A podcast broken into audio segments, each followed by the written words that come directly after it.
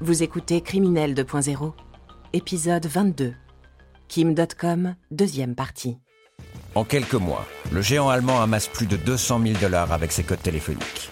L'ex-gamin pauvre de Kiel dépense tout son argent dans des ordinateurs.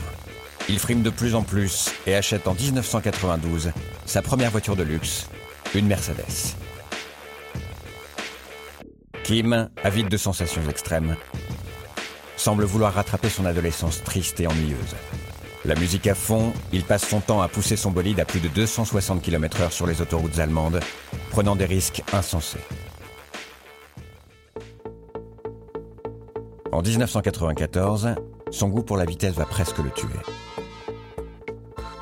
Une nuit, il perd le contrôle de sa Mercedes et percute un arbre. Sa petite amie est gravement blessée, mais lui s'en sort miraculeusement avec un bras cassé. Vingt ans plus tard, il reviendra sur cet accident dans une biographie qui lui est consacrée. Il y raconte avoir vécu une sorte d'épiphanie à son réveil à l'hôpital. Voilà ce que j'ai compris, là, dans mon lit d'hôpital. J'ai dit, mec, je vais vivre ma vie à fond. Je m'en fous de ce que les gens pensent. Je vais faire ce que je veux, ce que j'aime, parce que la vie est courte. Pour moi, l'argent est un outil pour vivre des expériences, plutôt que de s'accumuler à la banque.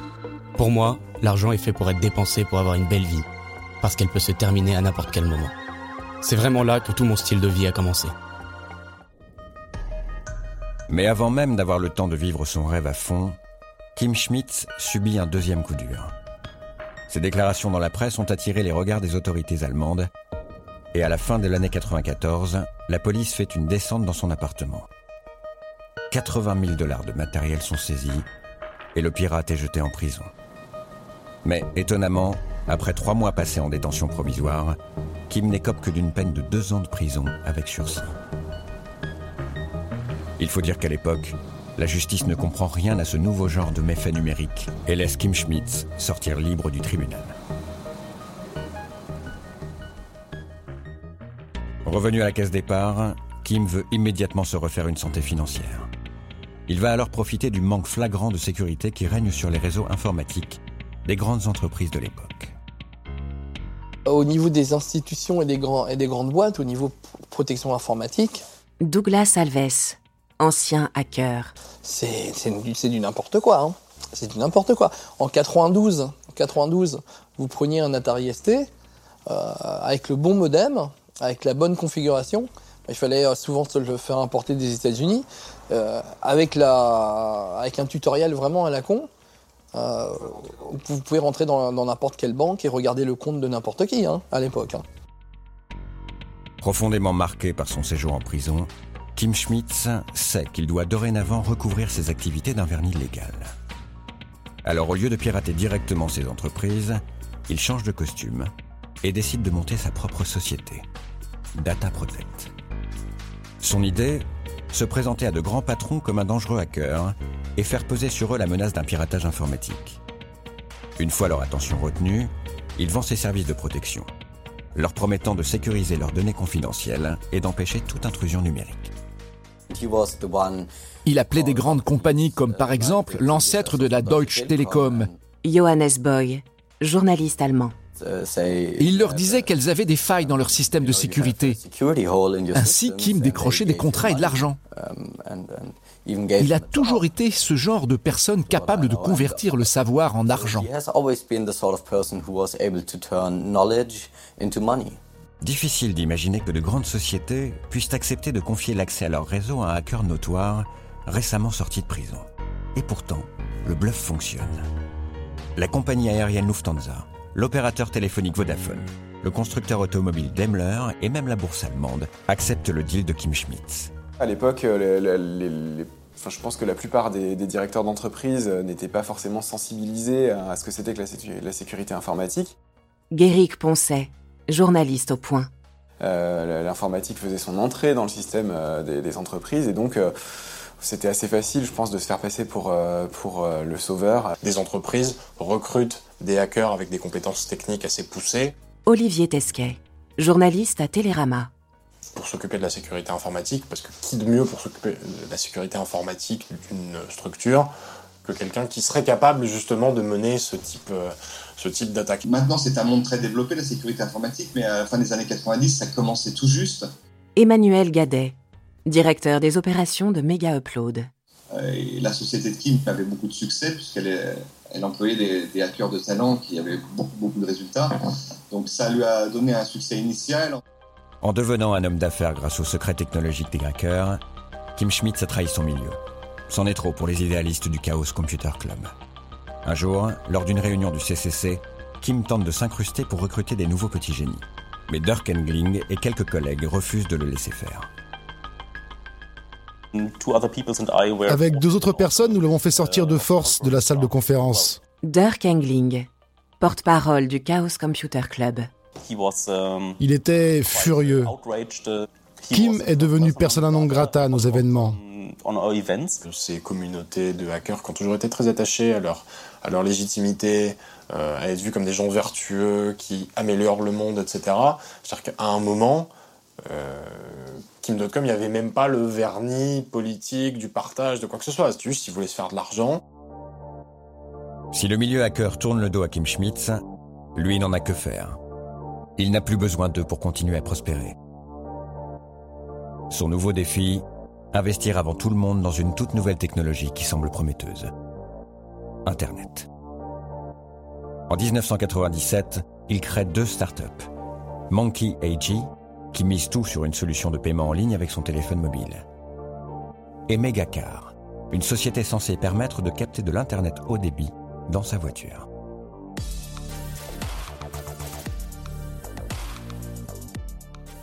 la fin des années 90, vous savez, c'était la, folie de l'époque .com, l'Internet arrivait. Euh. Emmanuel Gadet, directeur des opérations de Mega Upload. Euh, les marchés financiers ont, valorisé des, sociétés qui n'avaient aucun revenu euh, à, des, millions, voire des dizaines de millions de dollars. Donc c'était une époque un peu, un peu folle. Et, Kim est un peu le, l'emblème de cette époque. Il a su un peu surfer cette vague de l'Internet et à, l'époque, tout le monde, tous les banquiers, tous les hommes d'affaires voulaient investir dans quelque chose de, choses sur Internet. Hein.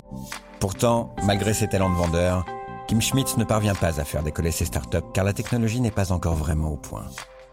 Dans la presse à l'époque, il affiche des résultats financiers volontairement vagues et dévoile une fortune qui varie entre 100 et 200 millions d'euros au gré des interviews. C'est vrai qu'il y a beaucoup de flou parce que déjà à l'époque, euh, bah, euh, vous savez, quand euh, une société capitalise, euh, les, actionnaires deviennent très riches, mais c'est pas de la vraie richesse, c'est surtout de la richesse sur papier. Donc Kim a aussi eu beaucoup de richesses sur papier, c'est-à-dire des choses qui peuvent s'évaporer du jour au lendemain. donc je ne sais même pas s'il serait possible de savoir vraiment ce qui s'est passé à cette époque. Ce qui est sûr, c'est qu'il a eu des sommes importantes d'argent, qu'il les a claquées, et qu'il s'est retrouvé en gros avec rien, et qu'il a tout remonté plusieurs fois d'ailleurs. L'Allemand veut sans cesse convaincre plus d'investisseurs. Alors pour masquer les mauvais résultats de ces startups, il met en place un véritable écran de fumée en misant sur son meilleur argument de vente, lui-même. Son but? Se présenter comme un homme à succès à qui rien ne résiste. Pour cela, il va se créer l'image publique d'un personnage excessif, riche à millions et mégalo. Et effectivement, je pense que c'est le moment où il a réalisé Olivier Tesquet, journaliste à Télérama que le meilleur atout marketing, c'était lui. C'est sa personne, c'est la façon dont il market tout ça, la façon dont il se vend comme un personnage. Première étape, le look. Fini les costumes d'homme d'affaires respectables. Kim Schmidt se fabrique une sorte de déguisement de méchant de BD. Dorénavant sur ses photos, il apparaît uniquement avec une veste, des pantalons et un t-shirt noir. Et ses lunettes de soleil sont en permanence vissées sur les yeux. L'homme a un physique détonnant. Il fait plus de 2 mètres et pèse 140 kilos. Alors le résultat est imparable, on ne remarque que lui. Il commence à avoir ce, look avec ses longs vêtements noirs amples et ses espèces de petites lunettes fumées qui renforcent là aussi euh, ce côté euh, un peu à la limite de la légalité, un peu mafieux, un peu gangster, mais, euh, mais gangster chic, gangster cool. Si Kim.com avait ressemblé à un petit bonhomme transparent, tout maigre et tout fin. Jean-Luc Geneste, journaliste. Je pense qu'il aurait moins intéressé les médias. Tandis que là, on a une espèce de bad boy, et franchement, il suffit de mettre sa photo, un bon titre, on a envie de le lire. Et, euh, ça a fait, euh, je pense, aussi sa gloire, cette image qu'il a construite. Au même moment, Kim développe son site internet, kimball.org.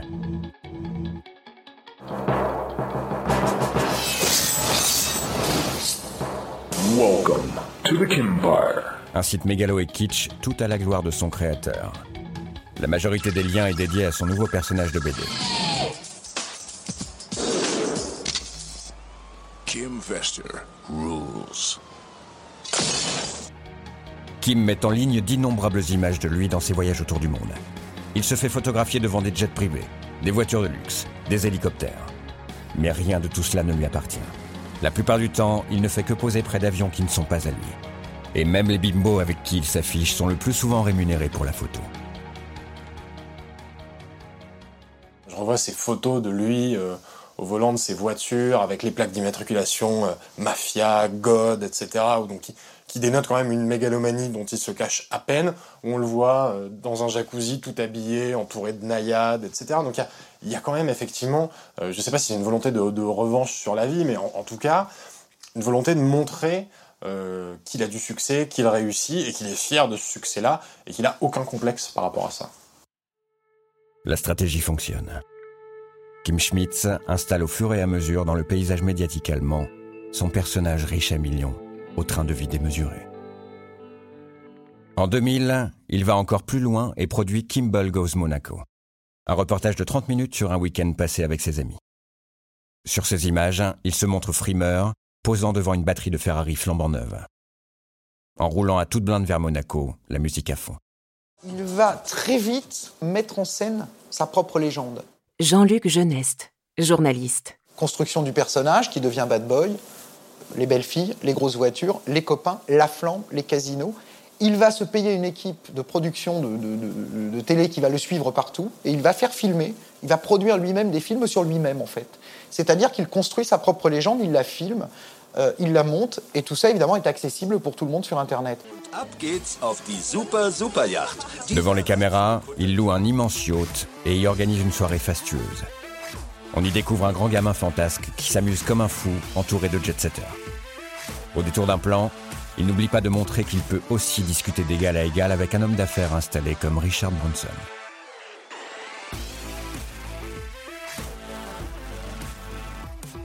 Il a réussi à, se rendre célèbre.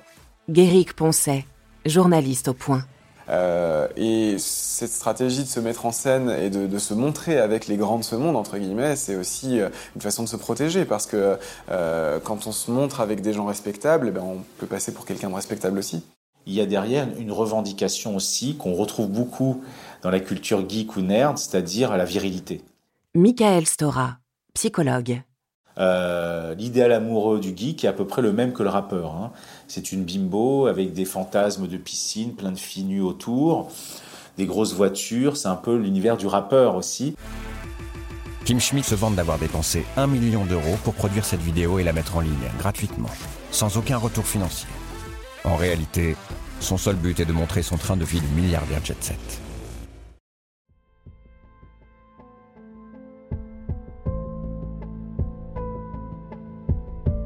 Vous venez d'écouter Criminel 2.0. Si vous avez aimé ce podcast, vous pouvez vous abonner sur votre plateforme de podcast préférée et suivre Initial Studio sur les réseaux sociaux.